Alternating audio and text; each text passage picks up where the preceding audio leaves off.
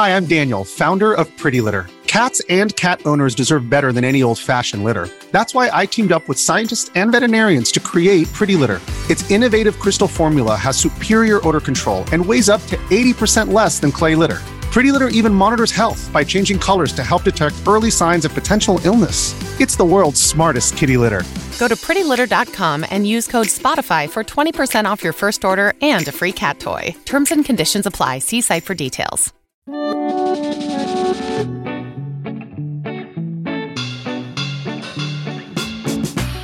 Welcome to Weekly, the show where we look back at the week on Eurogamer and dive into some of the juicier points from it. Supporters of Eurogamer get these episodes first every Friday, whereas everyone else listens from Monday. Check out the description below to find out more. I'm Bertie, a very long time writer for Eurogamer, and today on Weekly I'm joined by news reporter Victoria Kennedy. Hello, Victoria. Hi, Bertie, and everyone. Hello. Um, and making their weekly debut, it's long-time contributor or freelancer Edwin Evans Thirlwell. Hello, Edwin. Hello. Welcome to the show. Now, Edwin, we can't see because we've been trying the video feed and it just won't work with the computer that Edwin was working on. So I'm afraid you only have the voice today. But instead of Edwin's face, we will put the face um, of Zarya, who is Edwin's favorite Overwatch champion hero. Thank you. Please don't, don't don't spill the beans on my tech issues. It's because I'm actually a man of mystery, and this is my preferred way to communicate. That that's what I meant to say. Uh, Edwin is so secretive. Um, that's just one of Edwin's um, personas, uh, and we you know we don't want to we don't want to blow the cover. Edwin's a secret. But what a cracking voice! What a voice! what a voice! This isn't, this isn't, my real voice either. It's all all AI at this point. So entirely a construct. Now, I mentioned Zarya there. Uh, one of the big talking points of the week is obviously Overwatch. Overwatch 1 and Overwatch 2, because Overwatch 1 is poof, no more, and Overwatch 2 is um, now, and everyone's been forced to migrate. And yeah, Edwin is the person we have reviewing the game for us. And if you've been reading the site this week, Edwin has shared some kind of first impressions on on the game, and they're kind of mixed from what I understand. And also, before we get on to kind of the your thoughts, the launch itself has been a bit of a kind of bit of a disaster, really. I, I mean, it's not been terrible, but it's been kind of hampered by login issues and apparently some DDoS attacks and stuff. People can't play it. Basically, have you were you struggling with this as well, Edwin? Yeah, I mean, I think I would definitely inch towards terrible as a description. And it's um, yeah, I mean, we got the uh, review codes relatively late, and it was a bit of a struggle finding games for various reasons. Um, so that was one thing. But then it actually kind of got worse after after launch when I was expecting to jump in on quick play and just start racking up the games. It's um, yeah, and I'm not sure if anybody's claimed any responsibility for the DDoS attacks we've been talk, told about. I'm, I'm, sort of speculating as to who might be who would hold the biggest grudge, and I sort of wonder whether it's original Overwatch One players trying to sabotage the sequel, because obviously the you know, the big bone of contention with this game is that it's both not really a sequel and also it's just kind of replacing the original game. Um, it's yeah, it's a bizarre situation. Which is tricky if you've been perfectly enjoying Overwatch One and then you go to Overwatch Two, and you know you can't you can't really play it. So I went to. I, am quite excited. I'm I'm a big Overwatch fan, and I installed the game and got very excited to go and play it, and then tried to go and play it, and it was like, boom, you are four thousandth in queue, and I was like, oh come on, remembering the World of Warcraft queues uh, from Once Upon a Time which when you see 4,000, that's an easy half hour wait to get into the game. Although in Overwatch 2's case, it was about five minutes. So it wasn't that bad. But then I got booted out again, and it was like, you're 120,000th in the queue. And I was like, hmm, that seems a little bit more dramatic. Um, and that would, ex- I mean, a DDoS attack would explain that.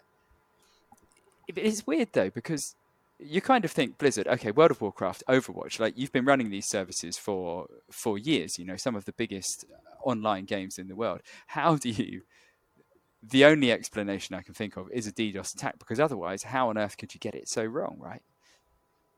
Yeah, it's it's a bizarre situation. It's um, I mean, it's almost like having a kind of a a really bad mini game on, on the login page that you have to play. You have to kind of keep pulling the roulette arm to kind of get the lowest possible score on the um, on the queue, the queue dials or whatever. Um, and yeah, I mean, I don't know. I mean, I, I don't get the sense that, I mean, you know, with all respect to the people involved, um, I, I, don't get the sense that Overwatch 2 was quite so heavily anticipated that they would have been entirely caught out by just a giant player count.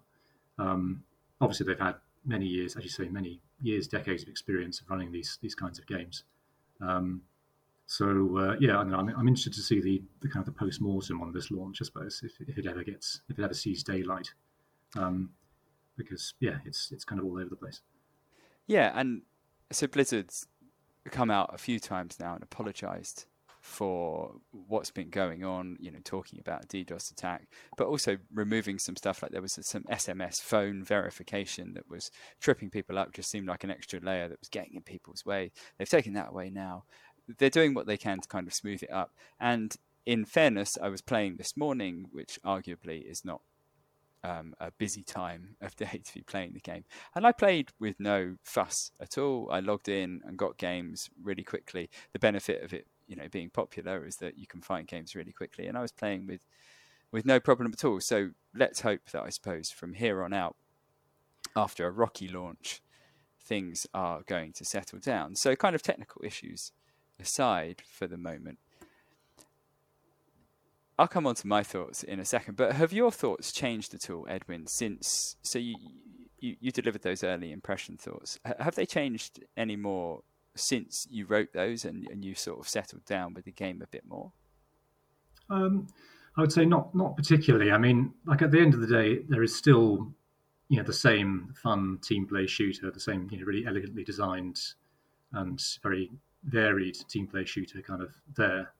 Um, but uh, yeah, it's it's got this new, um, as I said in the in the in the impressions, this kind of new microtransaction straitjacket on it, which isn't particularly obnoxious, I think, by the standards of you know battle passes and monetization in general. But it's still just something that just it just sort of doesn't feel like it needs to be there. Looking at it purely from the perspective of a player and a consumer, like obviously Blizzard will have its own wider uh, business strategies and projections in, in play around this. Um, and yeah, it's it's also just as I said, it's not really a sequel. It's it is mm. a substantial game update that has been, you know, by the sounds of things, kind of, you know, rolled out a little bit hastily. I have seen, I've seen something to the effect that um, they were trying to make you know a more a longer, substantial, quote unquote, proper sequel, and that um, they had difficulty essentially with just with the single player elements or the P, the PVE elements that they were planning to add, and so they needed to get something out to kind of you know keep the uh, the player base interested, and so this has been kind of dropped a little bit early.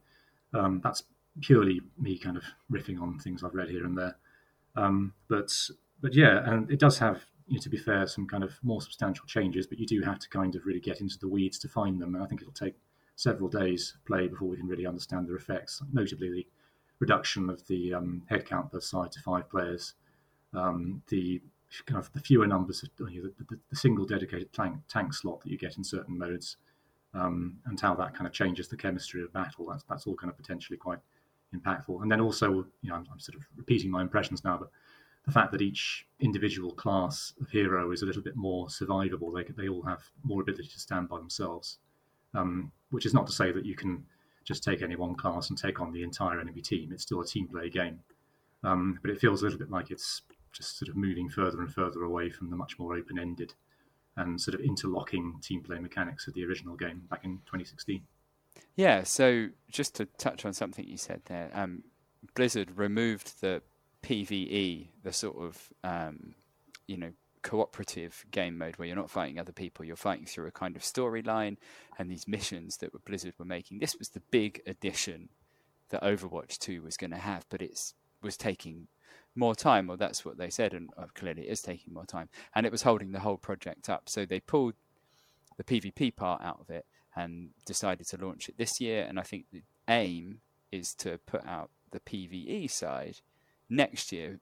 And the effect of this, obviously, is that you're playing a game that looks an awful lot like Overwatch. In fact, I think the, the first game I played in Overwatch 2 was on one of the maps I'd played a million times in Overwatch 1 with all the same characters. I was playing one of the same characters, and, and I, I just I was like, oh, this is this is Overwatch One, and nothing.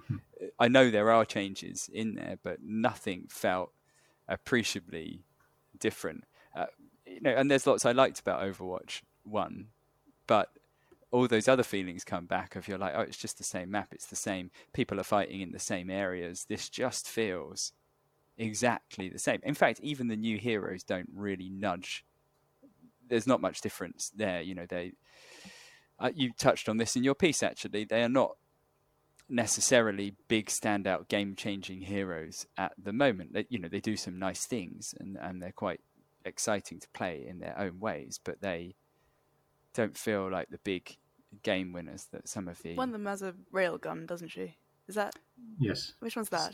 Sojourn or yeah. Sojourn. Or, I don't know.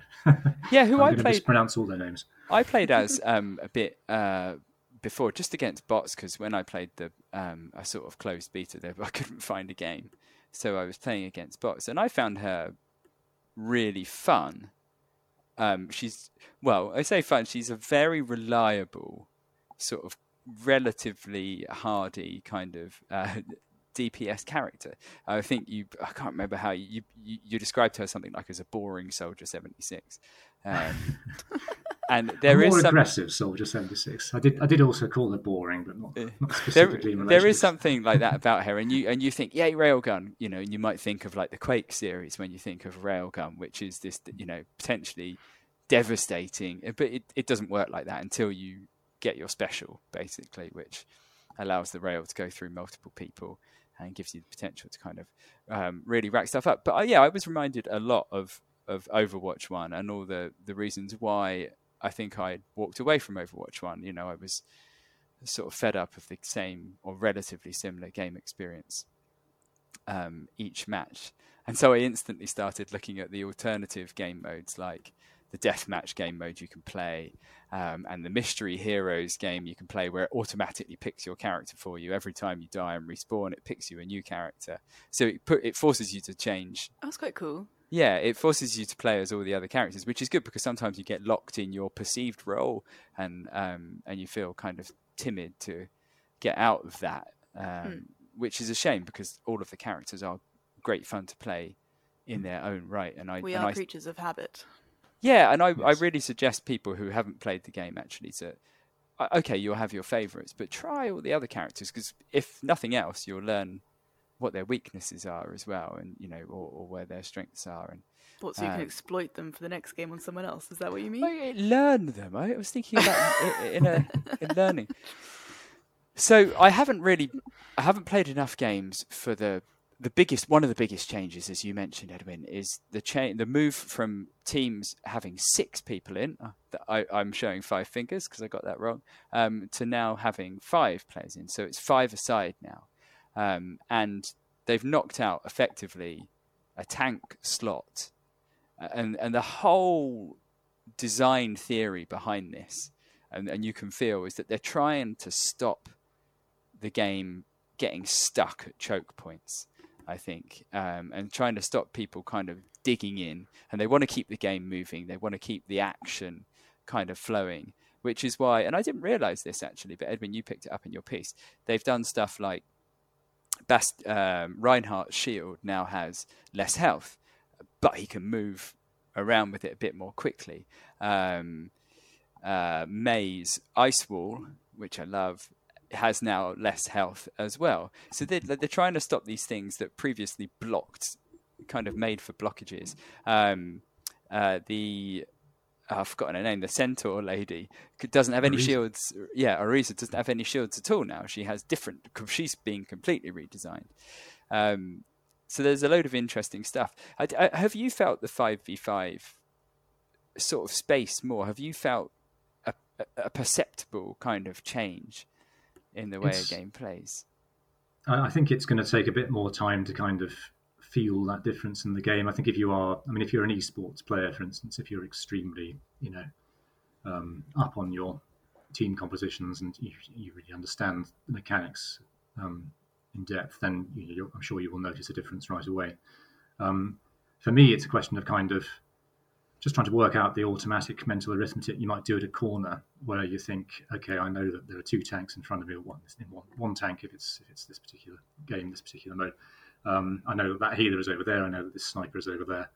Um, it's I'm trying to kind of like track to what extent I am more or less cautious in particular scenarios because I, you know, the, the kind of the automatic calculator in my head is saying you don't have anything to worry about here. There's no wild card you haven't accounted for.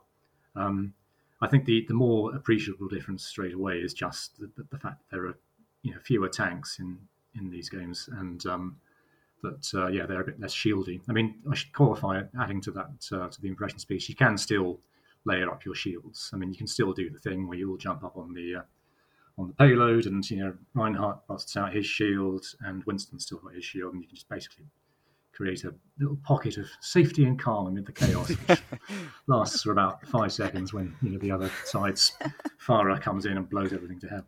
But um, yeah, the um, but it's still yeah, it's a much less yeah. I mean, because there are times when you know in the original game, you know, when against certain kind of teams where you just felt like you were trying to walk through quicksand, getting anywhere near a point or getting anywhere near the the objective.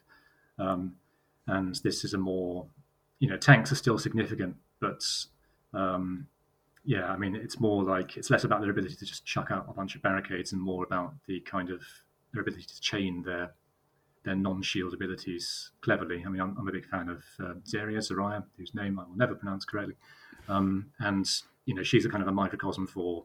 She has these, you know, obviously the bubble shields, but you have to really know your timing to be able to use them effectively and keep an eye on what the rest of the team is going doing, and obviously pop them on, pop the bubbles up when you know somebody's about to get headshot by Widowmaker or something like that. Um, and that's kind of where I sense they're trying to take tanks in general. It's like don't just set up a wall. You know, think about how you can kind of work in the middle of the of the team. Um, and Junker Queen is quite um, representative of that. She's one of the new heroes, and she her sort of abilities are kind of basically about bleeding people and restoring health that way, coupled with um, a, uh, a shout ability that sort of boosts the team around her. Um, so for her to support her team and to kind of absorb fire, she has to play cleverly with her various throwing dagger and, and kind of axe abilities at, at short range to kind of keep her health tops up. Um, I haven't yeah. played as her yet, but she looks she looks awesome. It all sounds She's... very eclectic when you talk about popping the bubble up to make sure the Widowmaker doesn't do this, and then the fire's going off. so, Victoria, I have a, a, question for you. So, I want to talk about excitement because when Overwatch One came out, um, well, I mean, it hit beta in, in 2015 and it sort of spread through and then it came out um, eventually in 2016 and there was this building excitement. I remember being very excited. The whole thing was was new then, and I think it was the first very popular sort of hero pay, uh, based shooter, and it just felt like this. You were you were part of this great sort of exploration of this new genre as people were flooding in, and you know, super charismatic um, as well. Do do you what are you an Overwatch player? I don't think you are. And, and and if you're not, are you excited about taking part? Do you feel any sort of um, proximity excitement to this? Uh, I suppose for me, I am not an Overwatch player. Generally, like the games I play are narrative driven, single player experiences. But I am curious, I suppose, is maybe the best way for me to describe this right now about Overwatch, just because it has been such a big thing, I suppose, since its conception in what 2015, whenever it was, uh, to the point that it completely wiped the floor with some other game that released at the same time. I can't remember its name. Battleborn. That Poor one. old Battleborn. yeah. like you know, the, like I said, I forgot that game's name, but I know Overwatch, even though I don't personally play Overwatch. So it, you know, it's obviously had a huge impact on the gaming horizon, I suppose, or landscape. Um, and yeah, I mean, it. Like I said, from what you said, it sounds very eclectic, uh, which I can be on board with. I'm all for a bit of eclecticity. I don't know if that's the word. um, eclecticism, but yeah, I, am I mean, from from you both have obviously played it. Why, as a newcomer, should I come to the series with Watch Two? Like, what do you think is like its big selling point for a newbie? Oh, do you want to start? you go for that, Edwin. I have thoughts. I'm curious. Okay. um, No, I think I mean it. There's this. There are kind of like very broadly like two versions of Overwatch. There's the sort of the much more MOBA influence uh, game that we had at launch, which was a bit broken and uneven and kind of just all over the place. Had all these different styles, um, kind of firing in all directions, and was just wonderful to kind of pick up and play around in um, to see who would do well against which other hero and all those sorts of things. And then over time, it, it transported, it kind of transformed a bit more into being much more of an esports game and also a bit more of a shooter. Basically, there were particular heroes they added that made it much more of a kind of an aim down sights affair. Um, and um, yeah, I think from the perspective of a newcomer, I would say look for that first incarnation of Overwatch, which is still in there, where it is more about picking um, a character with a wonderful, weird skill set that you could just build a whole game around, um, and just doing completely off the wall things with them, literally off the wall in the case of some heroes. Um, and just sort of seeing, you know, just playing, seeing how that works with your, your kind of the team composition, and obviously, you know, whether it wins you the game, but just you know how, how fun it is to experiment. Um, and that's where modes like uh, Mystery Heroes, as Bertie was saying, those are really good for that because they just give you, they absolutely, they free you up to just kind of do something a bit bizarre and see what the effect is. And I think a sort of a, a spin off effect from that was that you had a team play shooter that was very sociable. Like, I mean, there's a, a lot of toxicity in the Overwatch community, as there is in a lot of, um, mm. you know, obviously team play FPS communities. Um, but in quick play with the mics off, you get this wonderful kind of sense of playing around where um, all the heroes are so different and so weird, and it, and it kind of it, it, sort of lends itself somehow to people just kind of forgetting that they want to win on some level. I've had matches where everyone just sort of stops and starts crouch walking in a conga line for no apparent reason. I think everybody's had moments like that, and you know, you just sort of like there's this kind of moment. It's like I don't know. You think of the World War One anecdote about people carrying Christmas trees to the other trenches. It's like the equivalent of that, but in, in Overwatch. It's just people Overwatch, forgetting that they're fighting. Um, so yeah, I'd, I'd, say look look for that flavour of Overwatch, which is still there even though they've made all these changes. What about yeah. the maps and things? Like, is the world like an interesting world to be in? Yeah, I, I think definitely. I think Blizzard they have a lot like so the playable area of a map is is is so big, but they also paint like the the area wide, more widely around that as well. So you feel like you're in a kind of world. And there, there a lot of people I got quite into the lore originally as well because it kind of offered clues as to which hero might be coming next and things. There is a whole bunch of lore that they support with comics, um, and they used to do these animated, these wonderful. Blizzard's got this wonderful animation kind of department. They used to do these wonderful animated shorts to introduce new characters and sometimes kind of expand the lore. Um, but the, the thing that always sort of pulls me back is always this like, can I, will the stars align in this game for just a wonderful moment, you know, when the whole team comes together for like a wonderful team play or for you have these ultimate abilities, you know, will I get, you, there's a play of the game system which highlights um, a particularly good play that game, and it's one person at the end, and it's like your name in lights and oh. you know will the stars align so that you know i pull off my ultimate and, and and kill like a few people and you know have that clip? When overwatch 1 launched the, the overwatch 1 reddit was just these people like posting these gifs of just these amazing plays they'd done. And it was people like edwin said discovering new ways to synergize some of the characters. So like team up like one character boosts another character just as they hit there. It was all these sort of team play discoveries and people finding new ways to do things. And that was really, really exciting. I think beyond just individual player skill, I think you have a wider team play thing going on where you're thinking about which are the good characters to have together in a group, how are they going to work together, you know, and, and then the tactics of the map themselves. Like, can we? I remember I remember once when you could all be the same hero. They soon changed this, but there was one map where you could just fly around the side um, and get to someone's like point where you just had to like capture the point, and they're all waiting somewhere else for the team to come out the normal route, and you're already on their point. and there was this wonderful, um, but it was like little moments like that. I think those kind of team moments and and just the sociability of everyone playing, mm. you know, the same game for a while, yeah. and it it, it's quite easy on I think newcomers as well. There is, um, you know, there are people who've been playing it a long time, and the skill ceiling can go very high. Um, but even when it does, I think the team play aspect is still fascinating. You know, which characters you choose, how they overlap, how they work together. Um, it's not just look at you know X person playing this game; they can flick their mouse really fast. You know, um, I think there's more to it than that. My problem is I played Halo Infinite a little while ago just to test out some headphones I was reviewing for a different job, and um, I got totally lost, and it was just like me solo Spartan at the other end of the map as all the action was at the other end. That's the kind of player I would be. So if you see someone playing Overwatch that's like facing a wall, that'll be me. Well, you can go on. I was going to say I think this is great. I, I think what I'd like to see people rekindle in Overwatch 2 is a sense of fun you know, a sense of um, teams, groups of players, groups of friends coming together and just grouping up and working together and just having fun in the games, you know, as they as they work it out, as they. So, is there the option to play with like people that you want to play with? It's not necessarily always just you're throwing yeah, in and it's random. Absolutely, yeah. You you can group us um, with your friends, although then you tend to get matched with other groups that have grouped together specially, which sometimes can be a bit of a rude awakening because you, you might get grouped with a bunch of people who play together, you know, and you're like, oh god, oh god, they're using proper tactics, you know. yeah. It's always terrible when people actually fight tactically in these games. Like, come on, conga lines, let's all yeah. stack up and draw our emojis on walls and things. I remember one of the first times back in early Overwatch when we saw a team really working together well for the first time, like I won't go over the tactics. It might not mean much to someone, but I just remember it being as excited to be on the receiving end of a well coordinated ass whipping.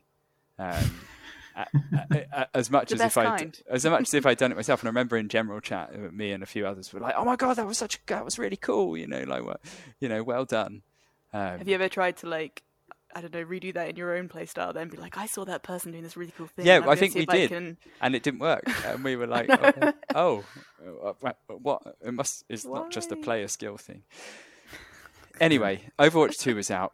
Um, I want to leave that behind now because I'm, I'm, conscious of time um, a little bit. Um, so, moving on to other things that happened on the site this week, another kind of bigger talking point was Gotham Knights, um, which is the new Batman game, but Batman's not in it. Now, this game's had a rough time of it since it was announced, really, and I think people have been down on it basically because it's not it's not looked great. The Batman games are very fondly remembered. I think y- you both are fans of those. Um, and anyway, this game has struggled to live up to to that, I think. And Chris Tapsell has just written a big preview on us, and um, he's quite blunt about it. Really, it, it, basically, it's fine, but it's nothing mm. more. It's sort of it, there are some there's some wonderful language in his preview, and I don't want to sort of butcher it too much here. But it's almost as if they've split Batman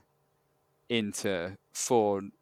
They've split him into aggregate into four sort of not yeah. as strong or compelling parts. Four subpar heroes. And it's a bit like they've done that with the world as well, and and, and sort of everything in the game. They they've just sort of um, weakened it in in some kind of way. Uh, but you you two are fans of the Batman series, I think. Is that right?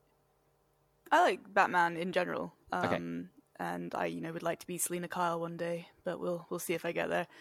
But yeah, I'm slightly. I don't. I don't know. I don't. I don't want to hate on it too much because it's not out yet, and maybe it'll pull through. But from what I have seen, I've been quite like I there was one bit that I watched and it was um, a gameplay trailer showing off uh, Batgirl and she was fighting some goons. I can't remember exactly who they were, but the it was just like the the the narrative of it was just so poor. Like there was one guy who was meant to be like this really sort of scary hench dude.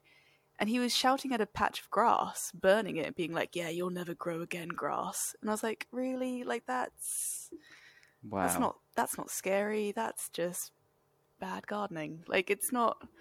I don't know. I I just I I I want to like it because I love Batgirl, and I love DC, but at the moment it's just not doing anything for me to like really suck me in and obviously I know that they have changed things now for Batgirl, but you know they obviously have her um, potential disability, which they've not really addressed properly, I don't think.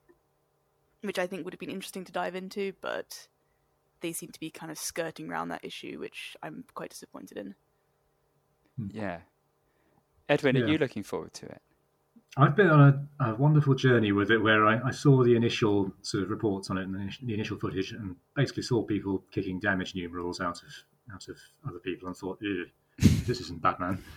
Batman don't do damage numerals. Um, and then after that, I saw the, I think it was the Mr. Freeze trailer. Uh, and I thought, actually, this looks quite fun. There's, there's some stuff going on here and I quite like this location. Um, so off the back of that, I asked somebody if I could review it, and they said yes with suspicious haste. and then I uh, went and read the lovely Chris Tapsell's preview, which was basically like having somebody take your chair away as you're about to sit down. and now I feel now I have regret. Um, but you know, I, I want to. You know, I mean, I, I did. I enjoyed the Arkham games. I'm interested at the idea that this this by the idea that this game is um, kind of antagonistic towards Rocksteady's games. I, I kind of I'm interested to see how they deal with the fact that everybody is obviously wants it to be Arkham on some level, or at least all the you know the returning players, and how they kind of get around that or attempt to. Um, but yeah, I uh, yeah I'm I'm I don't have high hopes at this stage. Um, I am curious about how they will address the elephant in the room of Batman's demise in the game narratively. Yeah, I think it was there was some funny chat in the um, Eurogamer Slack about the idea that they might sort of function like a sort of set of Transformers parts that just all join together and turn into a turn into Batman Like or the something. Power Rangers, yeah. Like Robin is Batman's left leg or something like that.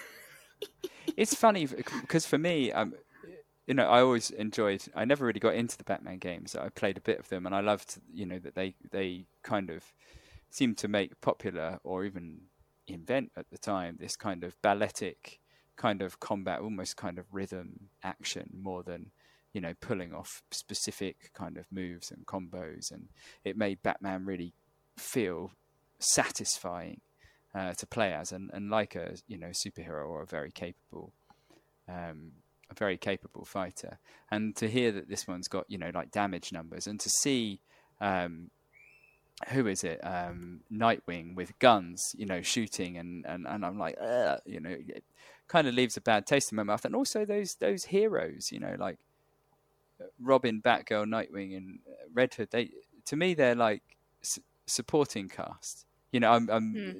it was interesting to hear that you're excited about Batgirl. I don't know anything about Batgirl, um, and but it sounds like you know she's potentially very interesting and um, a nice character to follow. But to me, yeah, it's like a supporting cast thing, and I'm like, well, where's the? I don't really want to play as any of them. You know, it might be interesting to play as them as a co-op sidekick to Batman in a different game, but on their own, I'm like, oh, no.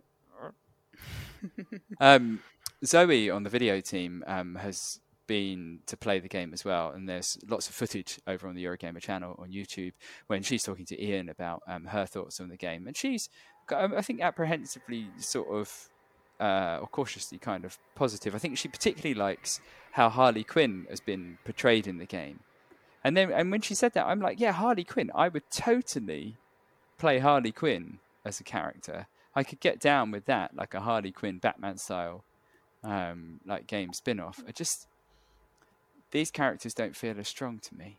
So you're more looking forward to uh, Kill the Suicide Squad? Is that what it's called? Uh, I'm not sure what it's called, but um, yeah, potentially. I still haven't seen the film. Uh, Is, it- is that the one? It's the suicide- it's the Rocksteady game you're talking about, isn't it? The, Yeah. kill- Uh, killing the so you- Justice League and all that stuff. Kill the Justice League, Yeah. not the Suicide Squad. Thank you. Got the, it was the kill, wrong kill the faction there. Suicide Squad. Yeah. Yeah. Kill the Justice League. That's what I was going for. but yeah, I I guess I am, and um, I yeah, I this one, I don't know. I think it will struggle. Um, it's out later this month, um, not too much longer actually, twenty first of October.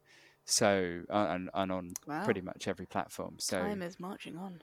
yeah, uh, maybe one to try, you know, on one of the subscription services if it hits them. Um, but I, I don't think I'll be rushing to play it myself. Anyway, moving on quickly. Um, elsewhere around the site, I just wanted to quickly highlight there's a wonderfully chunky No Man's Sky feature um, on the site this week where our long-time No Man's Sky player, Matt Wales, sat down with Sean Murray for a big chat about the game, sort of where it came from, where it's going in the future. Um, I'm really excited that Matt got a chance to sit down with Sean because, yeah, he is the person who's been following this game for years. Um, so that's perfect. Um, we also just published um, a review for a game called Prodeus. I think I pronounced that correctly. Uh, which reviewer Rick Lane called perhaps the best shooter outright since Doom Eternal, uh, which is some high praise. That's very high praise. Um, which sounds fun, a kind of old school shooter. And also this week I was playing a game, and I think it, it, just got published a little while ago, the piece actually, a game called Moonbreaker, which is um, Subnautica developer Unknown Worlds. It's their new game, and it's their game that's basically Warhammer, the game really Warhammer without the license. You um, fight in turn-based battles, but you fight with figurines, and you also collect them and paint them. There's a whole painting studio in the game, and my thoughts are on Eurogamer now. Briefly, I am. It's it, it's really awkward at first. This game, it, um, it's quite rigid. It the characters aren't animated, which is fine. They're supposed to be figurines. Like I get why that happens. It just feels a bit weird when they're just plonked down and they sort of move like they're. Do they walk like the soldiers in Toy Story? A little bit, yeah. They sort of that's the kind of vibe, and but it, all the camera's kind of locked in, and it's locked in quite close, and you can pull back, um, but you sort of come up a little bit as if you're looking top down, and it's, it's so it's all quite big in front of you, and when everything's together, sometimes it's a bit tricky to see what is where um, and what's going on. But I kind of get it. if It looks quite big and chunky and satisfying. And some of the controls work slightly differently to how they would in other games. So I'm making sort of mistakes I don't want to make. But once you get used to all of that, there's a really satisfying and quite nuanced kind of strategy to it. Movement is this super important thing. Like boxing characters in is imagine a sport where you're in a bo- uh, an arena like boxing or MMA or something like an MMA or something like that, and how important kind of controlling the space is in a game like that. And it's the same sort of thing here. Like you, you're trying to hem some characters in or box them in. You can lock them in place with certain abilities. Um, so that's a really good side of it, and it works a bit like Hearthstone in that you have a, like a hero character. They are on the board; they're not sort of stood back from the board. Um, and then over time, you earn. So in round one, you earn like one energy. Round two, you get two energy. Round three, and so on. And with that energy, you use it to pull in other characters. Um, so you summon them effectively, or call them, or whatever it's called in the game. Um, and then there's various different things that affect all this, and all the, the figurines you can call in do various different things passively and actively um, via their abilities, which are also powered by this energy.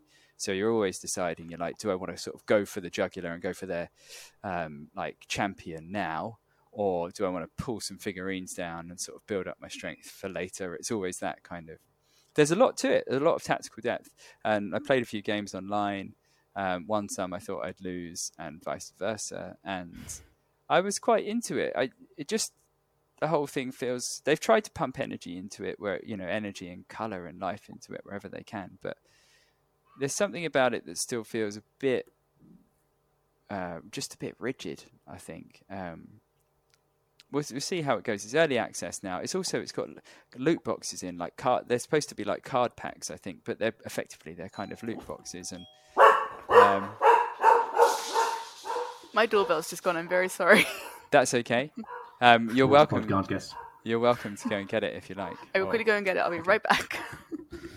um, so I'm not sure the, the, loot boxes in it. Like you, you, you un. This is how you get new figurines for your army. So you open one and you get three random figurines, and um, that it's a bit it just feels really old fashioned, especially with Overwatch coming out this week, a game that sort of popularized loot boxes. Um, it sounds like it's. I mean, I can obviously see that they're trying to get get you get that kind of old school, you know, oh, love collecting figurines kind of um, sensibility going with those with the with the loot boxes. Um, but yeah, I mean, I've, I've seen. I think it was a, it was a 3DS game or a DS game. I can't remember the name of, which has the same sort of concept of figurines as, as your characters.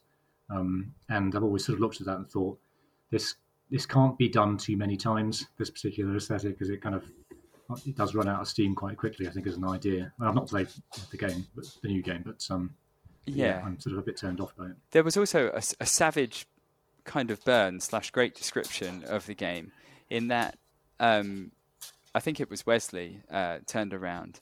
Um, and he was like, "This looks like a game that couldn't get the Warhammer license." and I was is like, "Still Moonbreaker?" Yeah, and I was like, "That is a great description of what it is," but also worryingly, I worry if that is accurate because it's very like it's sort of a mash between 40k and the fantasy thing. There's a bit of fantasy, there's a bit of you know guns and stuff like that.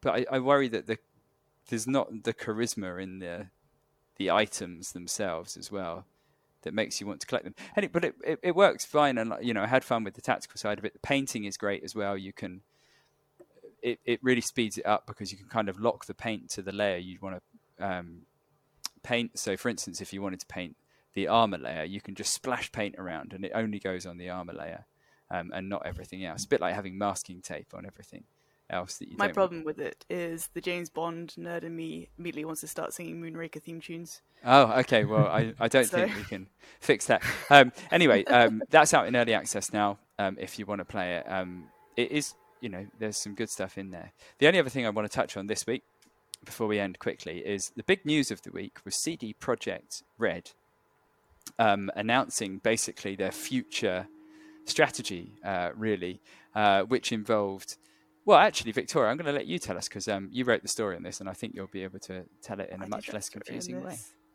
Well, I hope I can. You've put me on the spot now. Uh, so CD Projekt Red have pretty much laid out their entire roadmap timetable for I, I reckon at least the next decade. Yeah. Um, so they announced that they are working on a full Cyberpunk 27, 2077 sequel, uh, and they've actually they've starting a new studio in Boston for that um, which they have said will help them tap into some of the North American talent to get this game up and going. Uh, in addition to that, they've obviously got the uh, Phantom Liberty DLC that we knew about, but that was on their little timeline. Uh, what I'm most excited by is the fact that they have a cascade of Witcher games on the way. Mm. Uh, there's going to be a new trilogy from CDPR itself, and then there's going to be one which is codenamed Canis Majoris, or Can- yeah, um, which is going to be done by a third party, and then there's another one which is being helmed called Sirius, which is being helmed by the Molasses Flood.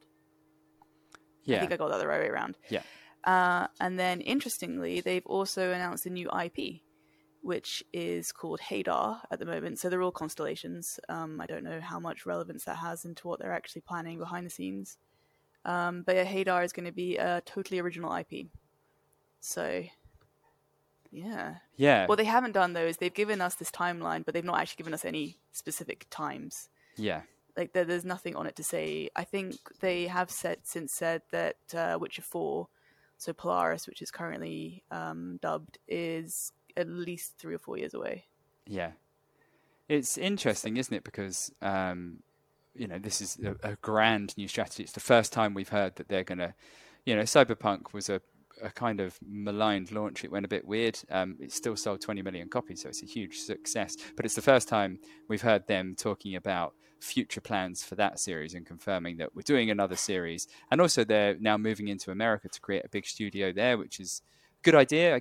You know, it's hard to get people over to Poland, um, so they can hoover up a lot more um, talent over there. We don't want to go into too much detail because there's a whole uh, newscast on that, uh, this, but I'll be interested to hear who the external studio is that's making a Witcher game, uh, because that could be really interesting if someone's got a new take um, mm. on, on The Witcher, basically. Um, As a Witcher fan, who would you like it to be? Oh, I'm not sure. Sorry, I put you on the spot. I would like it to be quite different. I think I would like yep. it to have the same tone but be a, a, a, different style of game. You know, I'm thinking, you know, what if someone did a, like a Telltale style thing, you know, or um, because they did try that sort of Gwent based thing. Yeah, I don't. Because you wouldn't want someone doing something too similar. Like you wouldn't want them to go to Bioware and go like, you know, who do you want to do a Witch game? Because you'll be like, oh, we're going to get the same sort of game, you know. Um, so it has to be. I think there needs to be some differentiation there. I don't know much about the Molasses Flood, but it, it, it sounded like their game is going to be a bit of a broader Witcher game. It's going to have single player and multiplayer. Um, so I don't know what that is, but that yeah sounds like a it's targeting a broader kind of audience. Um, really interested to see what their new IP is. Um, Victoria, we were chatting a bit about this before because we're like, oh, what, what can you do? Cyberpunk is sort of sci-fi. Witcher is obviously sort of medieval. So you've got to do something that isn't either one of those, really. Yeah, they're definitely going to have to go and have something completely different to avoid having comparisons drawn to, oh, this isn't Cyberpunk or oh, this isn't The Witcher. They're going to have to go completely out on a totally new limb for the company, I think. Yeah, and I think that game is going to be a long way away because so The Witcher yeah. 4, which, you know, is, is they don't want to call The Witcher 4 because they want to get this idea that it's nothing to do with the trilogy we've new already trilogy, had. Yeah. It's a whole new trilogy of games. That's the game, the big one that they're working on, I think, that, that we're going to get next. Yeah, I think The Witcher 4, uh, Polaris, whatever it's called, is going to be the most imminent one. Then I think it'll be Cyberpunk, and then I think Hadar will be well down the line. I mean, what they have said so far is that it's not like there's no development on it at all at the moment. It's very much in its conceptual phase. Yeah, but it's interesting that they you know, it's interesting that they should say so much about these. I expect a lot of it is in order to attract attention, uh, attract staff, really attract developers. And um, one of the things that happened as well is Marcin Iwinski, who was the sort of co-founder of CD Projekt entirely. Um, you know, they also have GOG. Um, they were a distribution company um, in Poland for a long time before they started their development studio, CD Projekt Red. Um, he has stepped aside as um, CEO. He was the one who would often give quite sort of impassioned, um, write quite impassioned letters to fans um, and things like that. And I've met um, on occasion a few times, and seems like a really genuine um, person. He's now chairman, and they'll hire another CEO. I don't think they said who the new CEO is. Don't know. Uh, I not that I have heard. Um, but that's interesting. And anyway, you know, the, the, the, the studio that I once visited many years ago um, was you know a few uh, a few hundred people, uh, 250, and then went up to like 400. Um, now, uh, well, at the time of Cyberpunk was 850, which is you know mm. considerably bigger, and from here on will be probably yeah. close to. I don't know how big. Again. Yeah, you know, potentially double again. So it's a really big studio, but potentially lots of lovely games coming along along the Fingers way. Fingers crossed. That's everything for this week. Sorry we've run a bit long. Those of you listening, I hope you don't mind too much. Um, thank you very much uh, to my guests this week. Thank you very much to Edwin. Um, I hope he hasn't fallen asleep in the background there. No, he's. No, no, no. I've been I've been trying to think of settings for CD Projekt. Well, games. what's your best guess? What What do you what think? What is your best guess? Well, maybe they could be perverse about it. It's like there's been so many weird West, hard West, Wild West themed games this year. There's an absolute glut of them. So now is the time to start conceptualizing that Weird West game or Wild West game for 10 years from now, whenever they actually release it, when everybody will be in the mood for a, a Western game again. So. Mm, Could be. Western is. Western is. What, what's your guess, Victoria? What What do you think? Well, I don't. I don't want it to be space. We've covered this a little bit in newscast, so I won't repeat myself too much. I don't want it to be space, just because I think there is a well, similar to what you said with the westerns. There's a glut of space stuff heading our way. Um, so yeah, probably something nautical, watery, under the sea, on the sea. Based. Always up for a nautical game. I like I like nautical. It's nautical tricky, isn't it? Because you know you think about the games you have at the moment, but of course, when they're thinking about them, they're thinking um, several years. In this case, possibly a decade um, in advance to to when the game comes out. And you know what we have now, we might really want again then. Yes, I mean trends will change, so. But I wonder, yeah, I wonder if they'll go. They could go to the sort of golden age of pirating for something. Who knows? I would love to see them go in the direction which sort of downplays combat. Essentially, I think you know that that studio is most interesting when they they just do narratives, branching narratives, narrative choices of one kind or another. There's a wonderful indie game which I reviewed a year ago called uh, Road Warden, um, which I would recommend to anyone at CD Projekt as a thing to look at and consider as an influence. Not to tell anyone how to do their jobs, obviously. Fundamentally, do not know how to make a game. Please tell me how to do my job. I'm making it up as I go along. Only if you tell me to it do mine. um, thank you, Victoria, for joining us today. Thank you for having me. It's been a pleasure. Uh, the pleasure is all ours. Um, I'm Bertie. That was Weekly, and we'll see you next time. Bye for now. Thank you. Bye.